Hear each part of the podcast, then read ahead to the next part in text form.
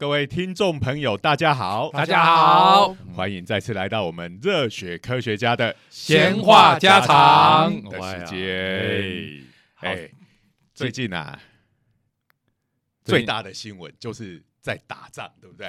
好，哎，不是。过我们希望我们这一集播出的时候，哎，这个仗已经打完了，希望希望希望收希望。好，对对对，那这个我们如果有看像《钢弹》这样子的作品的时候，知道。大家就是讲，哎、因为人与人啊不能互相理解，对不对？对呀所以就是很多的战争都是因为莫名其妙的理由开打的。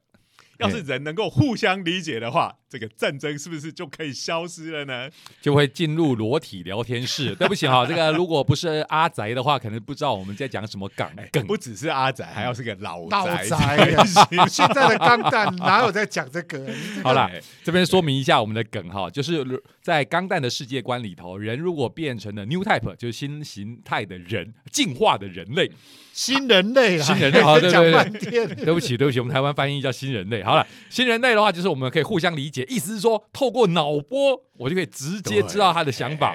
然后后呢，在画面表现上面，就是好像大家都没穿衣服，然后互相在漂浮在空中互相讲话。那哎、这个放到比较严肃、比较大的尺度底下，就是这个战争跟国际的冲突嘛哈。嗯但是对我们一般人来讲，啊，我们台湾虽然说一直也有战争的威胁，没错啦，哈。不过其实我们一般的生活里面，大家好像其实觉得战争还是离我们蛮遥远的。当然很哎遥远啦哎，好不容易一个教招，新教招，马上就有人在那个教招的门口那边哭得死去活来的。那个，我觉得，呃，那个只是因为这样子的行为比较容易吸引媒体的注意。我相信我们的这些被教招的这些年轻人或中年人们，大家还是一样非常的乐意去接受这种。这个魔鬼的训练，你 有确定吗我们才说那个兵役的役役期要稍微要延长为本来就本来比较短了，现在要再恢复成一年，现在已经很多人要抗议。不过其实这个你如果问我的话，我觉得倒不见得要延长啦，好，就是做一些比较有意义的训练，可能是更重要的。叠棉被、扫地，对对对，你去扫一年，你扫三年，扫十年也没有叠。棉被有它你如果在嗯在少林寺里面叠棉被、扫地扫个十年，你可能可以成为少林寺方丈。扫地僧，但是你在军队里头，这个义务役，你这样扫个一年两年，好像对于战力没有什么呃提升哦。他军队里面没有提供你什么武林秘籍，可以让你扫地的时候偷练这样子。哎呀，有服役经验的人，尤其是我们这个年代的，因为我们要当两年兵，嗯都会讲说：哇，你们那时候这个训练有多扎实吗？有没有常常打靶啦、行军啊？其实都没有嘛，对不对？大部分的时间就在练折棉被跟扫地。对对对，所以我觉得是因应现代的战争哈，应该军队的做法要也有不一样哈。那那个役期要不要延长？这呃，反正可以再讨论嘛。但是我觉得呃，这个内容的改变可能是更重要的。好了好了，我我们现在不过我要拉回来，我们今天其对啊不是要讲这个，怎么讲了一部好像政论节目一样？在没有我们嗯对我们这样子平常的生活里面，然后比如说我们的学生好了，啊，嗯，这个二十几岁哎的年轻人，十几二十岁，最关心的是什么？哎，你最不要以为他最关心课业问题，绝对不是。他们最关心的应该是，我想打那个游戏到底今天上市了没？这个人类就是这样才会灭亡。哈，我们应该要讲 这个，其实最关心的应该还是感情上的问题吧。应该这样讲。就如果如对。如果是我们那个年代没有嗯。电玩可以玩的时候，那真的就是哎，感情世界就是你的生活的乐趣很大的来源。那现在的话，嗯多了电玩，应该要考量就是女朋友会不会跟你有想要玩的的游戏，哎，或者是根本女朋友是在电玩里面，就变成一个妄想 这样才会灭亡吧？不对啊，啊，你讲的不就是这样子吗？就是大家都跑到什么元宇宙去了吧，对不对？好，那这个裸体聊天室，我终于又扣回来裸体聊天室了。新人类了。是是是，其实呃，很多的年轻人哈，这个因为这个荷尔蒙的关系，在这个年纪呢，其实经常是会被感情问题所困扰。是的，这样的人还蛮多。那其实就跟我们刚刚讲战争的起源跟爱情的苦恼的起源，其实可能有很多类似的地方。哎呀。就是因为误解，他都不了解我，我这个人有多好，他只要一了解，应该会爱上我。厉害了，今天可以扯上这个，这个基本上这应该也是属于妄想。我觉得我们的节目开始从科学的要变成一个社会是是是是，普丁就是不爱泽恩斯基，我们才会有闹出这个战争啊。如果他们两个人能够互相理解的话，请问普丁要跟谁理解啊？好。那其实我们今天要来讲的就是这件事情，好，这个你所心仪的对象，他都对你没有感觉，可能还讨厌你，嗯这个就是大家这个感情上的苦恼最大的原因，大概就是这个。好，然后这时候我们如果能够发出某一种毒电波，毒电波，等一下。他接受了这个电波之后，他就爱上我了，这不超赞的吗？这是什么鬼啊？好啦，这个应该很古典嘛，从当初莎士比亚的什么《仲夏夜之梦》就会有了幻想嘛。以前是用魔法，魔法，对对对，看上第一眼就会爱上啊，《仲夏夜之梦》就对对，就是这样，然后就爱上了一只驴子，对不对？哎，哇，其实大家讲到莎士比亚哈，大家不要觉得哇，它是一个超严肃、超正经的古典文学啊。其实它是一个，它的内容还蛮狗血，也蛮八卦，有时候八点档啊，有时候还蛮十八禁的啊。其实它里头的蛮多故事都蛮有趣的，只是好像在呃，因为在我们的教育体制里面，我们都会把它讲成哇，那是一个超伟大、超经典。你一这样子讲的话，年轻人就不爱看，没错，对不对？对，其实它里面的故事蛮有趣的。好，那因为它有这样子的魔法，其实是一种药水嘛，对不对？对，那点在眼睛上。张开眼睛就会爱上你，第一个看到，没错。刚好其实本来有两对恋人，结果就因为这个药水，他们就互相交叉，就本来是两对恋人，就变成了复杂的四角关系。你看吧，这是走在时代尖端吗？对不对？多角恋，对 啊，开玩笑。所以这个东西其实哈，就是大家从古代都。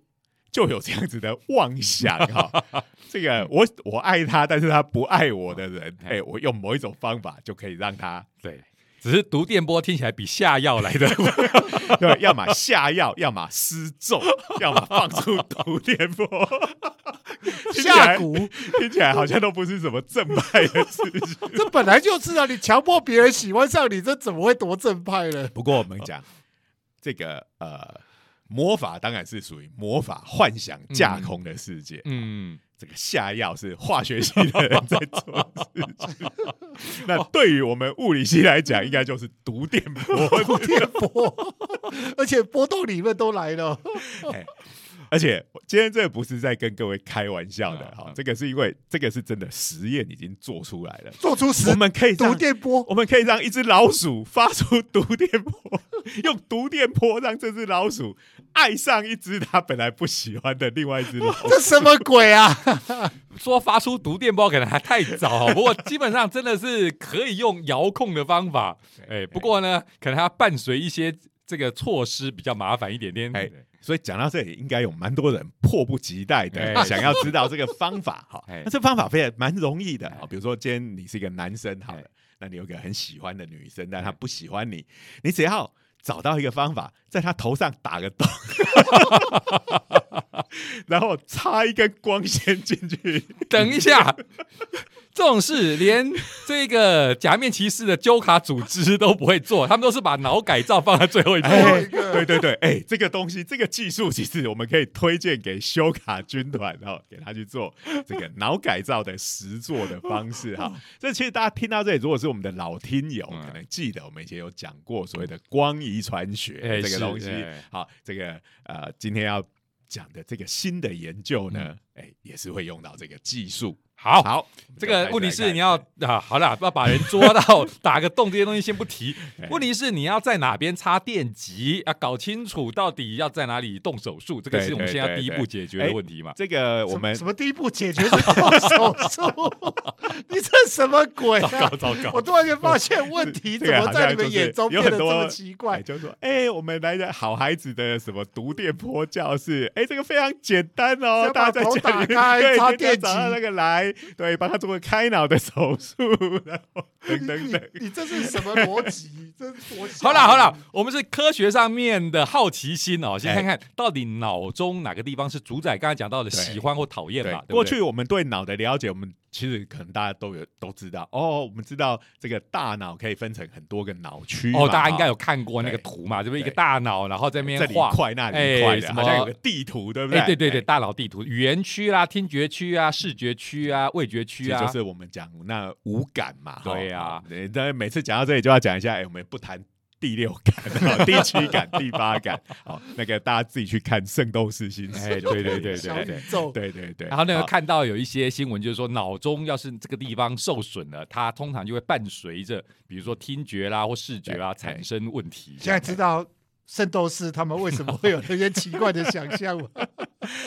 好，那但是像这种感情、好、人际关系这种东西，我们想起来，哎、它并不是一种很直接的一个外界刺激的那种感觉，嗯它想起来应该是一个复杂很多的东西，对不对？好所以呢，这个科学家也是觉得说，哎、这个呃人跟人之间哦，比如说这种朋友或者是恋爱的关系呢，应该是会有好几个脑区的协同作业，对不对？嗯好，那、嗯所以呢，呃，为了研究这件事情，这个美国的杜克大学，嗯，哎、他们的名字叫 Duke，对不对？哎是名门大学，大公大学，公爵大学，对啊，听起来就是酷哎。欸 好，那对，当然这也是名门哈。他们好像是哪个什么？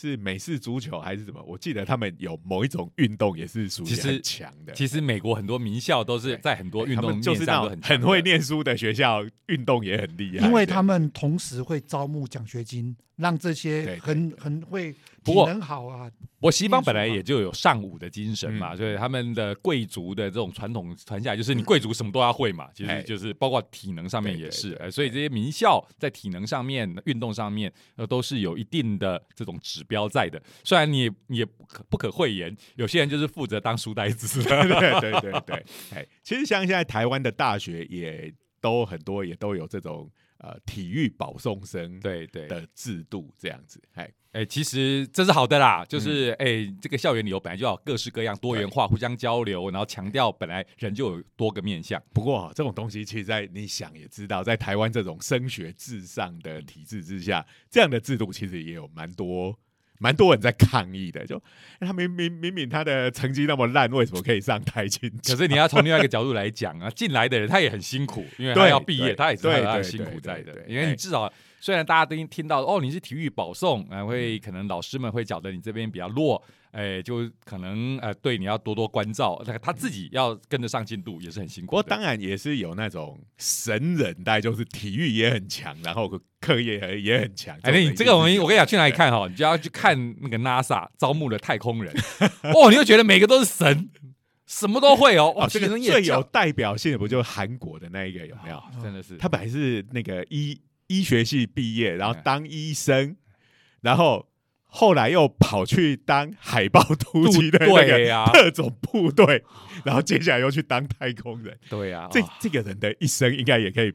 这个做成这个漫画哦，韩国版的宇宙兄弟，这那 他得要有另外一个兄弟才行啊，跟他一样。这种人的新闻不要多看，多看以后你会觉得啊，不好意思，我就是个废渣。对，哎 就是我们每次讲的爱迪生讲的那一句啊，然后就一副好像你靠努力也可以成功，然后我们就看到这些天才每个人都那么努力。好好，我们好。我们这种教育性的节目不要再往这方面今天的负能量已经已经呃发散完毕，来来来，我们来讲正能量。对正能量就是，哎、你可以放出毒瘤。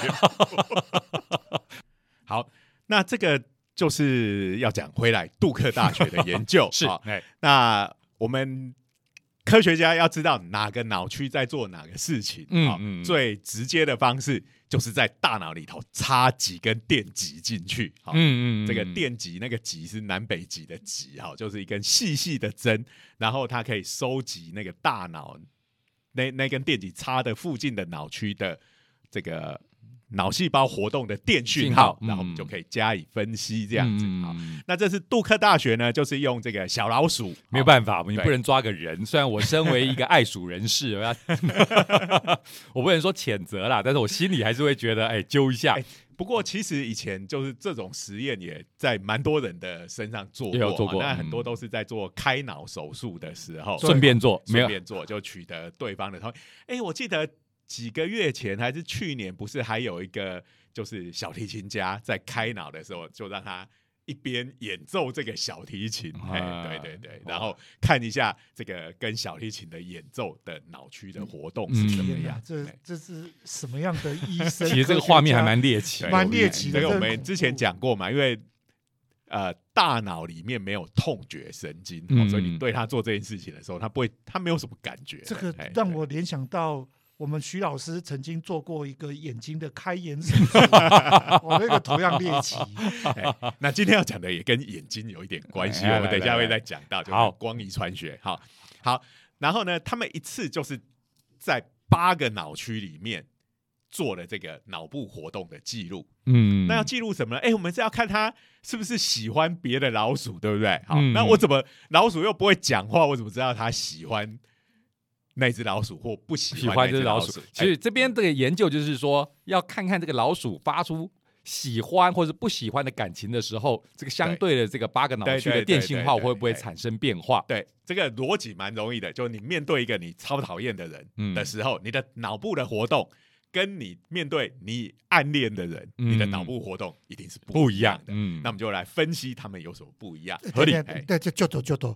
那我怎么知道这只老鼠到底喜欢什么或讨这就是厌什么？重点嘛，就是我们没有办法直接拿人来做实验，对，但是动物它不会讲话，对？啊哎，其实哦，这个我们做科学的哈，最兴奋就是看你怎么设计这个实验。对哎，这个设计实验设计的漂亮的时候，你会真会拍案叫绝。哎呀，哎这个方法好。那我们就来讲一下嗯这个实验的设计，来看一下路人啾啾买不买单这样子 啊，因为那有时候实验的设计都会让你哎，怎么是这样？嗯 好，其实它的做法也很简单，好，就是这个这个小老鼠关在一个它活动的空间里面，这活动的空间里面又有两个小房间，嗯嗯这两个小房间呢，哎，它是关起来的，好，那但是它的墙壁是用透明的亚克力做的，哦，就好像什么实境节目可以观察这哎个。对对对，然后上我的偷窥老鼠，上面就有个摄影机可以拍摄这整个过程，嗯然后这两个房间呢，一只一边关着另外一只老鼠，嗯啊一边就是放一个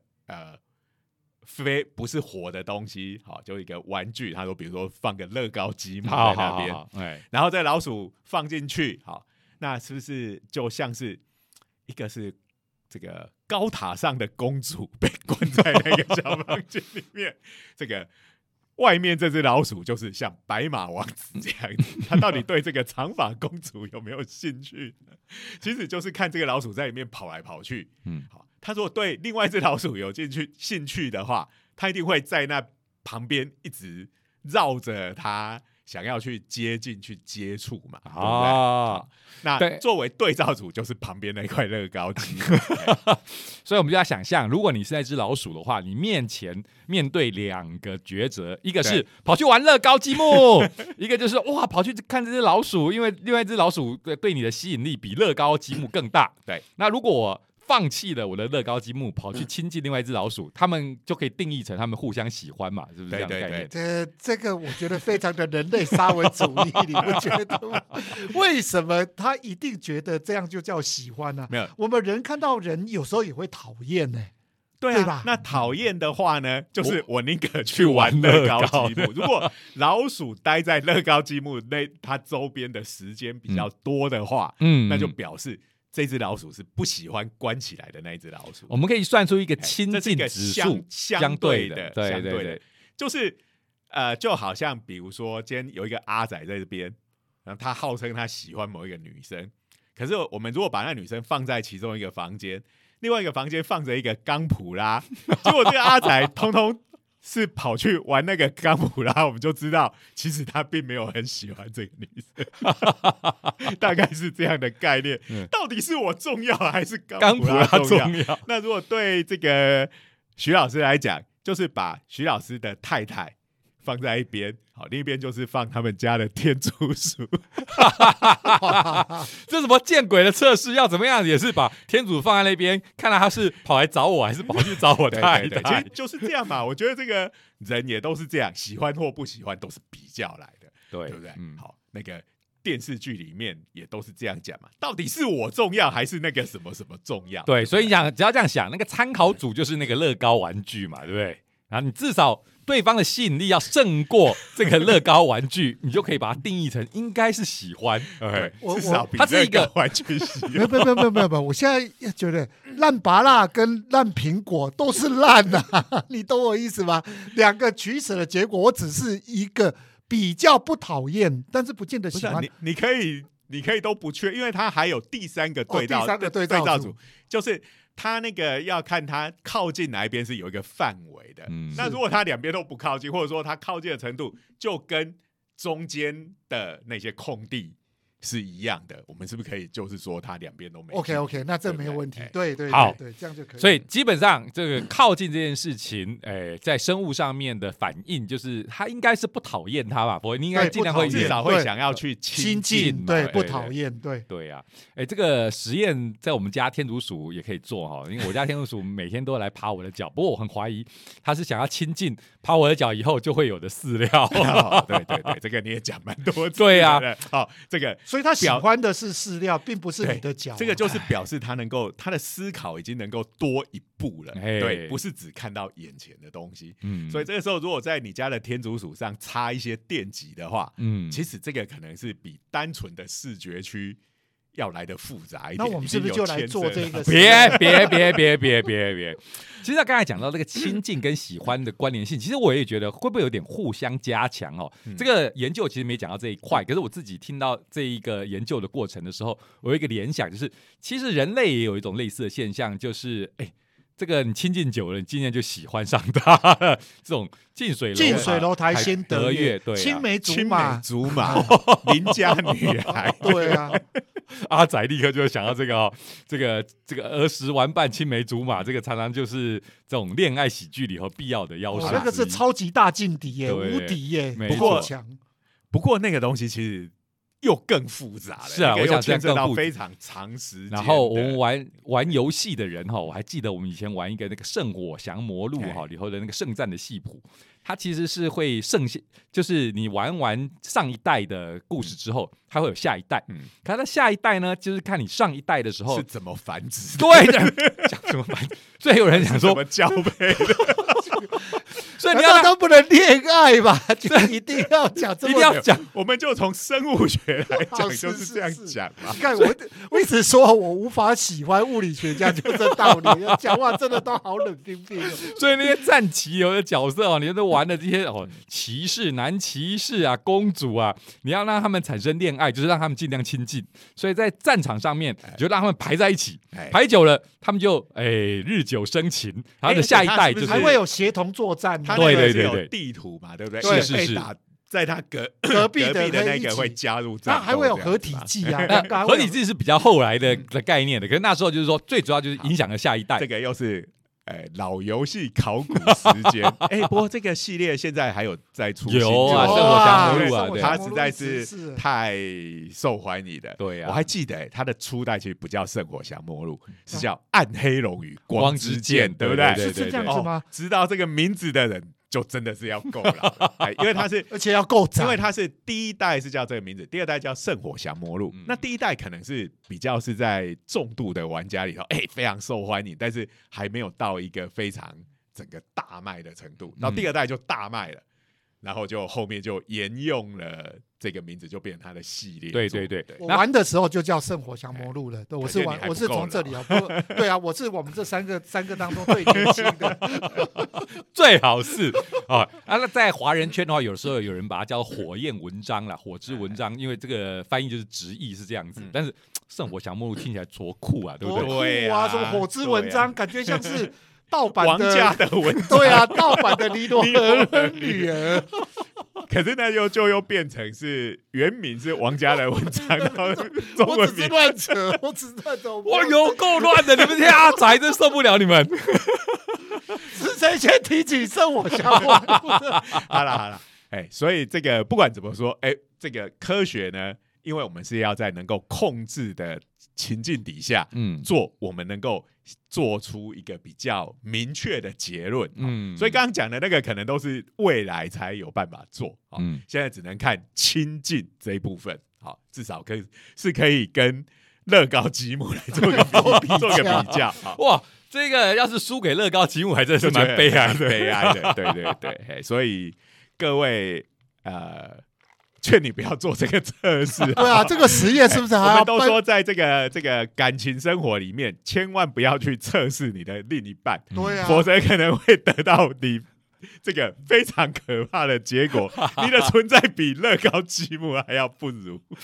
这个以对应到真实世界的话，就是千万不要这个测试钢蛋仔哦，跟这钢普拉跟女朋友之间的哎，重要性。不过，哎，输给钢普拉至少感觉上比输给一块人高积木，不要好得多你的。心里可能会好受一有点。吗？可是你刚才讲刚普拉只是比较复杂的、比较好看的乐高有玩具而已啊。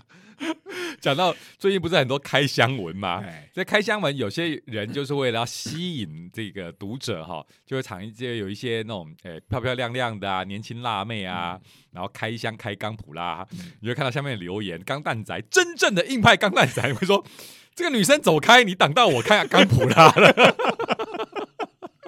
哇，这是典型的口嫌体正直，根本的心里不是这样想的，嘴巴他也许只是要表现出他是一个硬派而已，是故意讲的。硬派，就是嘴巴很硬而已。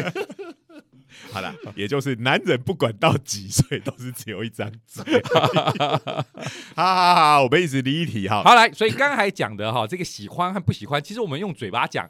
哦，好像有一点点就是把它二分了，yes 跟 no。嗯不过他真的在做实验的时候，他是把它当做是一个亲近指数嘛，就是把一个连续科变化。学上一定要量化才行。是是是是，那就从这个时间上面来比较，你大概就可以定出，哎，这个一个亲近指数，越喜欢的话，那个亲近指数就越高，那就越会反映在他们哎靠近的时间上面，可以这样就是比如说亲近指指数是一的话，就是他超爱这只老鼠的，嗯嗯，他百分之百的时间都黏在他的旁边，嗯。嗯，那反之，亲近指指数是零的话，就是他都黏在乐高玩具的旁边。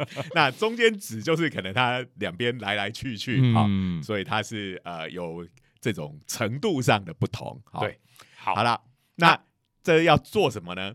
接下来就是，哎，我们就用这样子的方式，可以来知道这只老鼠到底有没有喜欢这个老鼠，还是是喜欢乐高积木啊？嗯他喜欢一个东西或不喜欢一个东西，那有了这样子行为上的定义的时候，那我们同时在老鼠的头上就是插入这个电极了。刚才讲到了八个这对个电八个极脑区八个脑区装电极，对，然后它那个就是随时间是一直记录的啊。啊现现在那个电极哈，以前哈每根电极都还要有一根电线连到你的那个记录的仪器去。好嗯，现在因为都可以用无线传输啊。啊，所以这老鼠就好像戴着顶着一个那个帽子。帽子这样子，然后其实有很多的针插进它的嗯脑袋里面这样子。嗯那这时候呢，如果它是靠近它喜欢的老鼠呢，这个它就会有它的脑部的活动的那些波形，随时间的变化就全部都记录下来。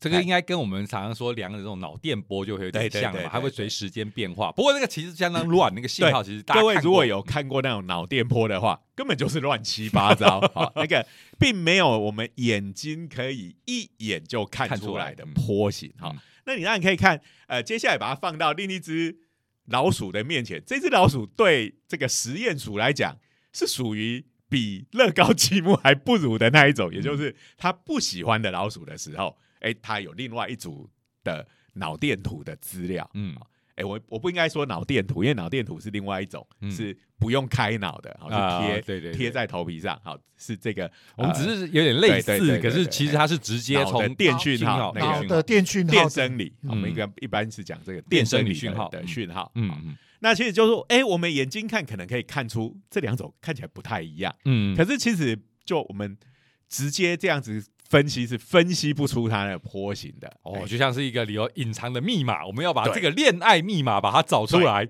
那这个时候呢，就要靠最近最红的人工智慧的登场。嗯，那人工智慧这种东西，其实它的最擅长的就是做那种大量资料的分析，然后。从里面找出它的规律性来。嗯，哎，那哎，这个细节我们没有办法在这个节目讲，他可能要上一学期的课。好，哎，那总之就告诉你，哎，这个人工智慧超厉害的，嗯，这些研究人员也超厉害的，嗯，就把这个八个脑区他们协同的这个恋爱密码给找出来了。这么厉害？对，就有几种特定的这种。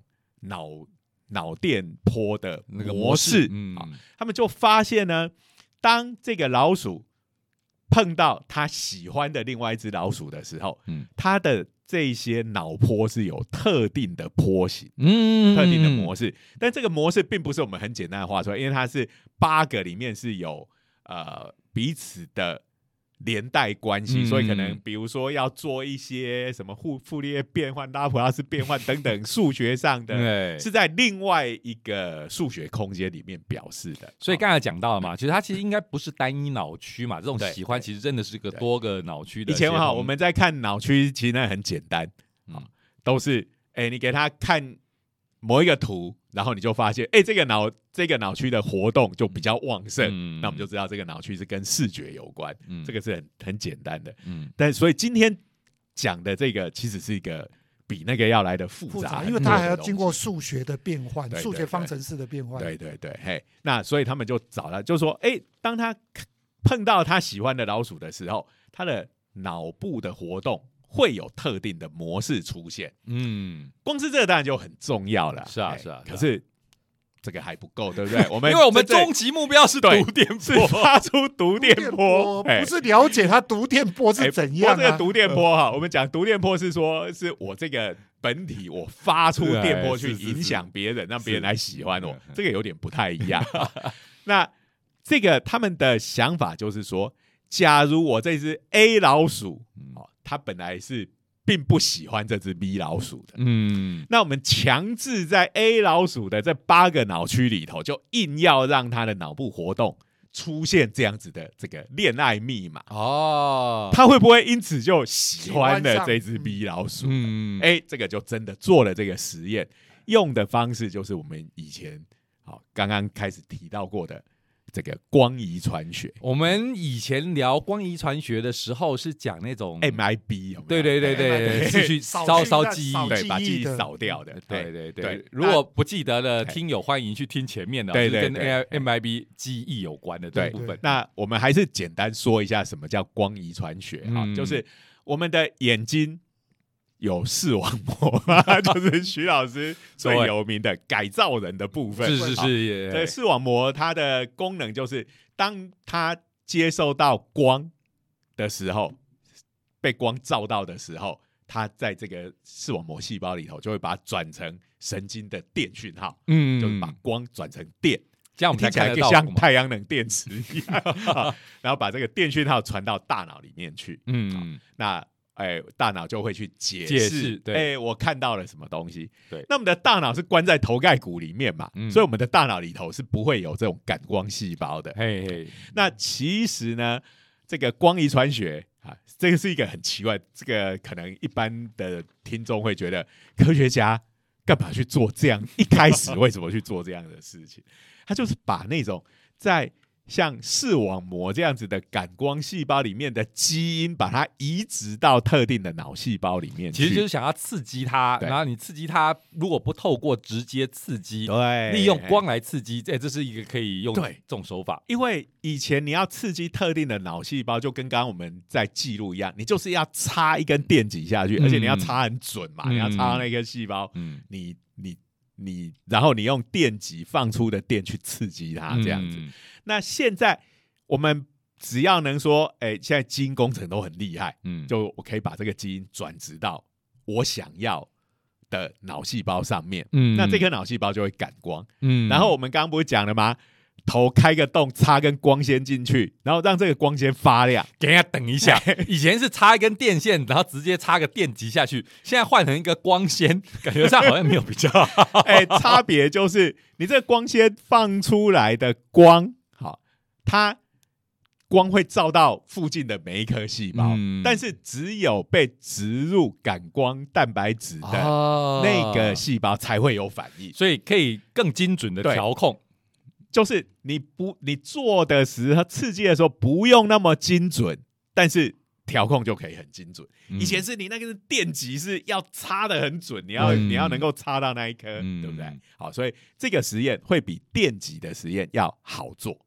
I see，哎，好，那他们就是把而这个而且看起来也比较没有破坏性，大家都会觉得我插进去很可怕，可是现在只是照照光嘛，虽然头还是要开一个哈。啊，当然你可以联联想就是头开了以后，你就给它再造个塑胶盖子上去，对，啊，对，就好像以前我们看的那个 K 开打，改造了又是又来了，超级老作品。对对对对对，机械达，哎，对，脑脑中可以看到一个大脑的这种改造人，所以他的改造，他那个什么，哎，良心回路，良心回路。可能就是用光来控制。的。他不能用音乐吧？一光定要用。哎、这个就是这个就是我接下来要讲的。哦哎、我们现在是用光去刺激，而且因为它用的是那种可见光，因为目前的这种呃，因为我们的眼睛看的就可见光嘛，对不对？嗯所以它那个它那个光敏蛋白嗯也是有对应的波长哦是在可见光。嗯那如果说我们以后移植进去，比如说我们讲那个呃红外线嗯或微波这种，就长波长的光，在这个生物组织里面的穿透力是比较比较好的。嗯那假如我今天是用另外那一种光敏蛋白是对这个有反应的话，嗯那我就不用开脑插光纤了。哎，那就是因为可以穿透，因为那个电磁波可以穿透过去。嗯那另外一个 以前人家讲的就是用超音波，音波，对，哎用音波，那你就要改成移植你的这个呃这个耳朵听觉系统嗯那边的听觉细胞人，哎让让你的脑细胞具有听觉。听觉简单的讲就是这样。我们现在是让脑细胞可以看看到东西，嗯这简直像是开了心眼一样，对不对？其实我跟你讲差不多的。你在脑做了这么多奇怪的东西，我看嗯他第六感、第七感、第八感可能都有。实其实这个说起来真的讲起来也有点可怕，等于是我们要遥控这个脑的意思嘛，对对不对？嗯啊，只是说现在用的是这样可见光，你就得要挖洞。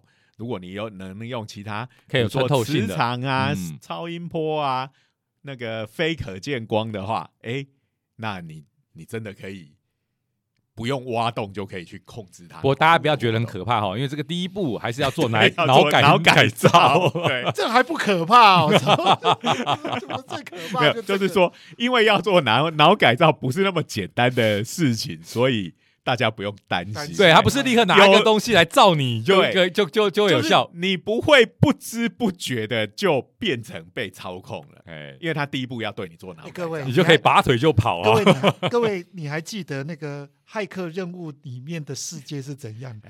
每个人的后脑勺这边呢就插了一个洞，哎哎，以后搞不好我们所有的电极跟从那边就伸出几根，这当然是有可能，对对对对对。不过那个就是等于就又回到那种侵入性的方式了嘛。嗯嗯，哎，好，那这样有了这个之后，然后我们就把那个爱情密码嗯编在这个光纤里头，要刺激这个大脑的讯号里嗯面，嗯，然后就去刺激这只老鼠。好，那它本来是不不喜欢它对面那只老鼠嘛？嗯，哎、这个啪啪啪啪啪，这个讯号下去之后，哎，这只老鼠就跑去粘在那只它讨厌的老鼠那边，它变成喜欢它了。哇，真厉害，真厉害！这就是这个研究。嗯，那这个研究呢，它是呃三月十五号。哎，今年的三月十五号发表的，哇，很新啊，热腾腾的发表在《Neuron》哈这个期刊，这个期刊也是在神经科学里头是相当顶级的期刊。Neuron 就是神经元神经元的意思，哎，哇，所以这个各位有这个需求的人 来欢迎投入这个脑科学的研究。对，那这个大家也看得到嘛，这里面用了超多物理的，对不对？嗯，电生理的记录啊，等等，你这种光纤怎么去这个呃发？编码这个讯号去刺激它等等，哎，其实这个说起来，好像大家都会想要吐槽说，哦，你们科学家研究这个东西，好像是在企图做什么坏事一样 啊！这边千千万也必须先澄清一下。首先呢，本来啊，研究这个世界上的真相，就是科学家最基本的动机。可是你要说的最常被人问的，你这个在人类谁会有做成什么正面的贡献？这其实就是有些人，比如说像自闭症的，自闭症可能就在感情上面有所这个没办法的。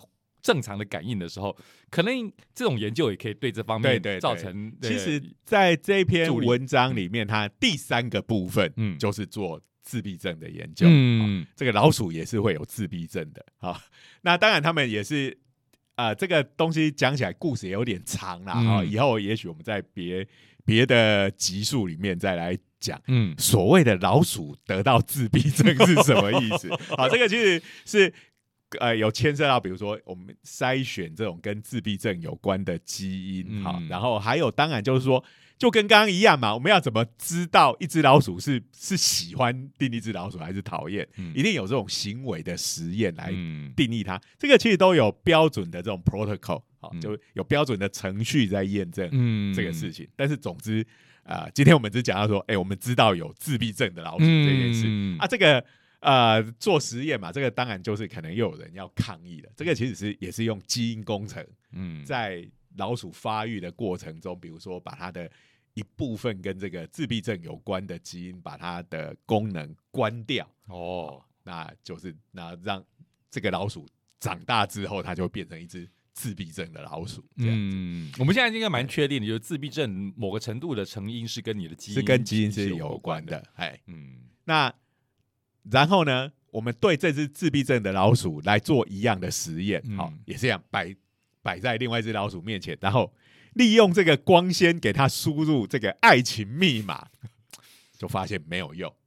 哦，对，就是这一组密码对，并没有办法去刺激这只自闭症的老鼠，让它去喜欢上别只老鼠。哦，所以这个还有这些延续，哎，对对对，所以这个自闭症这件事情就是会。影响了你这种喜欢的这这种这种感情的连接，没办法做。它其实有可能，因为这东西到底谁是因谁是果不知道。就是说，他可能 有可能是他他的大脑的回路，就让他没有办法产生这样子的这样子的恋爱感觉。比如说，没有喜欢啊这种情绪，他感受不到了，所以他根本就不认得这一组讯号。另外一个可能就是说，这个。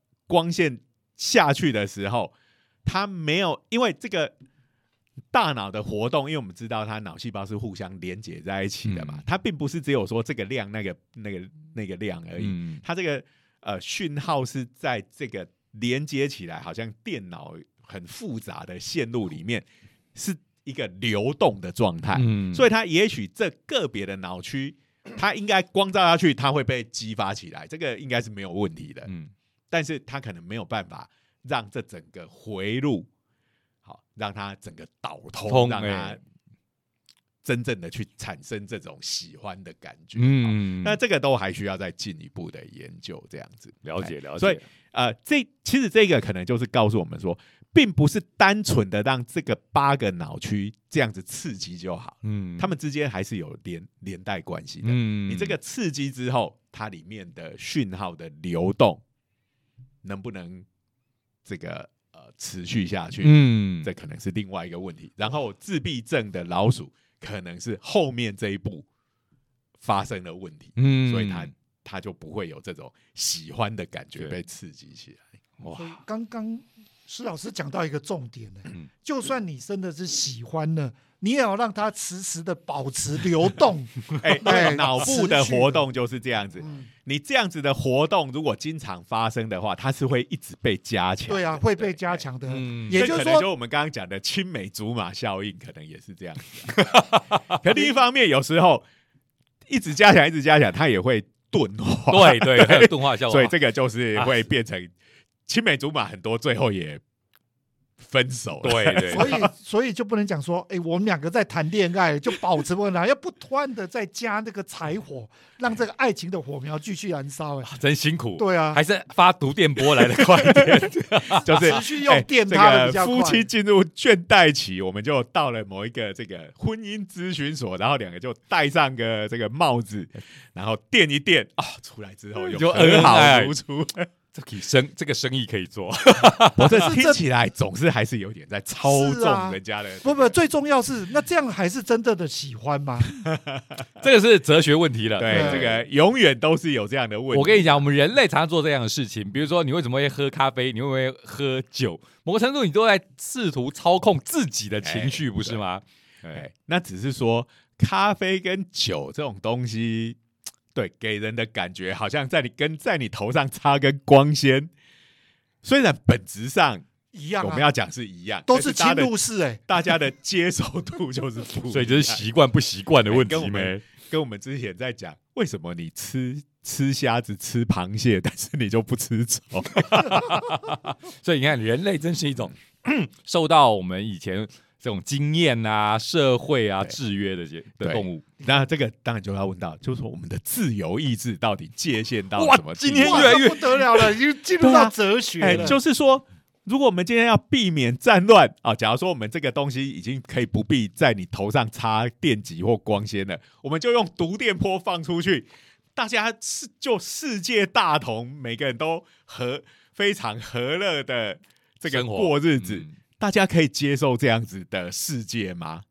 这是好问题。有人能接受，有人不能接受，我对，猜对是这样这个就是说，你的自由意志到底还在不在？对，对，大宅文这个其实从这个说起来是一个反乌托邦的世界，就有点像一九八四嘛。哎对那只是他们以前是用那种什么特务啊、思想警察去做这个控制。我现在如果是用这种科技的力量，嗯。随时让你保持电波一致。对哎对对对对，嘿，那这个当然是一个很难解的社会上的问题。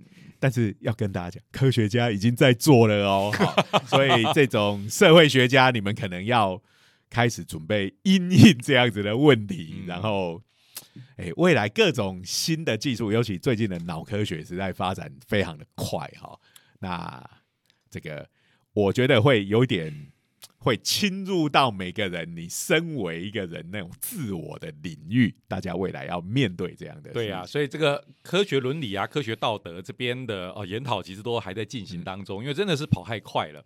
不过我必须讲，我们人类就是一个我以前最想讲的例子，我们都是为了活在这个社会上面，放弃了很多我们认为是人类理所当然应该有的权利。别的不讲嘛，你去挤电梯、去挤电车，OK，然后走在路上有这些监视器，你们注意到，其实都在放弃的某个程度，人类身为对。传统上面身为人的那个我们用手机所有的 APP 所有的服务嗯，它一定有一个什么呃使用规范，就叫你同意这个同意那个，通常大家都看都没看就把它同意下。对不起，我就是那种看都没 看的人。那其实你就是一直在放弃一些是本来属于完全你个人的东西。你你刚才讲的还是自我意识，我自己还选择的放嗯弃这一件事情。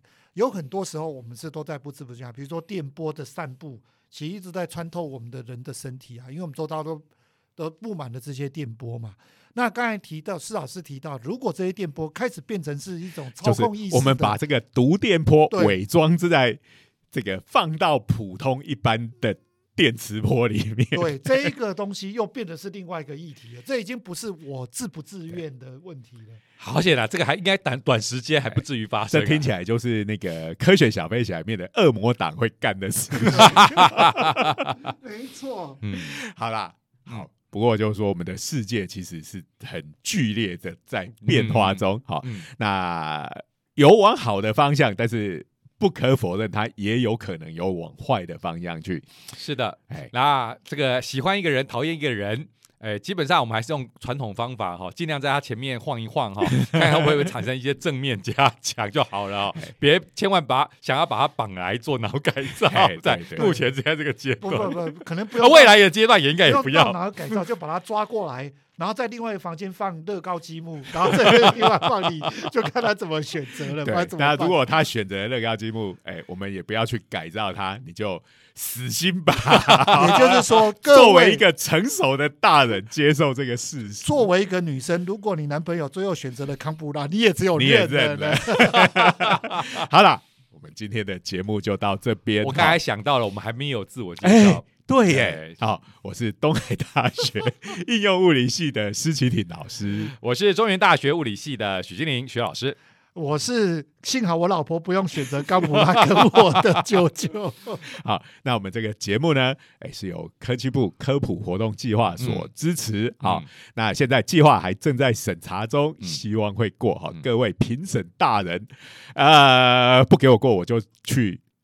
把你脑改造，发出毒电波，出毒电波。